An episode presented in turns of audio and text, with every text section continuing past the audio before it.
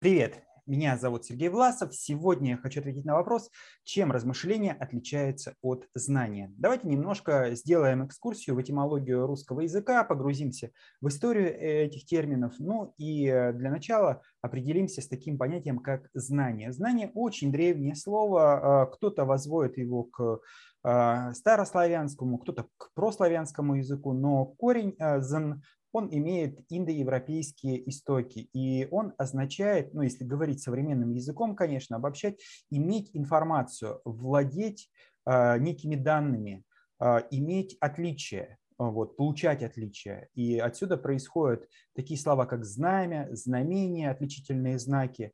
Э, отсюда происходят знати, то есть и знать, то есть э, владеть каким-то статусом, иметь отличие. Отсюда происходит эм, знахарь, тот же самый человек, который знахарь, то есть владеет информацией по исцелению и так далее. Соответственно, очень много разных слов в русском языке происходит от этого корня «зн», древнего корня «зн». И вот э, знание имеет э, тот же исток. Знание, знаю, вот видите, да, знаю вот оно от зн происходит, то есть владею, владею информацией, а, знатность и так далее. А, и, соответственно, если обобщить, то знание – это некая совокупность бит информации, которая есть э, в нашем разуме, в нашем сознании, представленность, готовый информационный продукт, а, который можно характеризовать разными понятиями и в разных науках, в информатике, в психологии, в философии – в лингвистике, и этим э, понятием, э, этому понятию могут давать ну, совершенно разные интерпретации, разные определения. Не буду останавливаться ни на каком конкретном, обобщу только смысл, суть этого понятия. В моем видении, в моем опыте знания – это совокупность информации по определенному предмету, по определенной теме. И эта информация может быть на разном уровне. Когнитивная информация, то есть теоретическое знание, а, аффективное знание, эмоциональный интеллект, чувствование определенных состояний, представление, ощущение определенное, поведенческое знание и так далее. То есть умение делать, совершать определенные действия, определенные умения – и это знание. Знание, как, давайте зафиксируем это, как некая итоговая совокупность информации, как готовый информационный продукт. Вот конечная точка э, представления о окружающей и внутренней реальности. Что такое размышление? Видите, здесь э, тоже сложим составное э, слово «раз». «Раз» – это движение, это изменение, развитие. То есть это слово, которое предложил великий наш историк, дайте вспомню, Карамзин, а, развитие, то есть вить – это скручивать, раскручивание, раскручивание а, некого явления. А, и вот здесь размышление, то есть движение мышления, то есть это процесс, это совокупность э, неких мыслительных актов.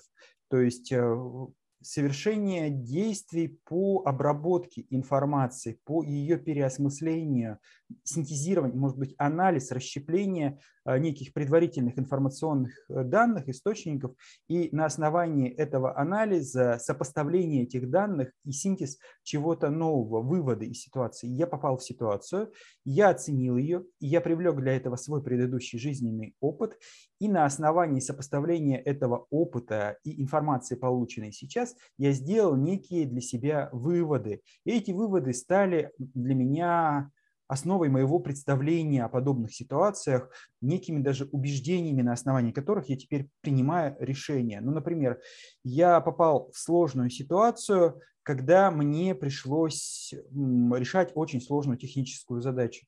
И я понял, что подобные задачи, они очень энергозатратны и очень тяжелы для меня. И я сделал вывод, что с такими задачами я сталкиваться не хочу. И теперь каждый раз, когда у меня появляется на горизонте что-то подобное, похожее на эту ситуацию, я говорю, не-не-не, не-не-не, я с этим связываться не буду, мне это интересно, не интересно, я это не берусь делать, и это вообще не мое. Вот она, реакция, в результате, которая возникла в результате размышления. Итак, получается, эти две вещи а, имеют причинно-следственную связь. То есть Э, знание является неким источником и основанием для размышления, и продуктом размышлений является новое синтезированное знание. Таким образом, как в формуле Карла Маркса деньги, продукт, деньги, штрих, вот здесь то же самое.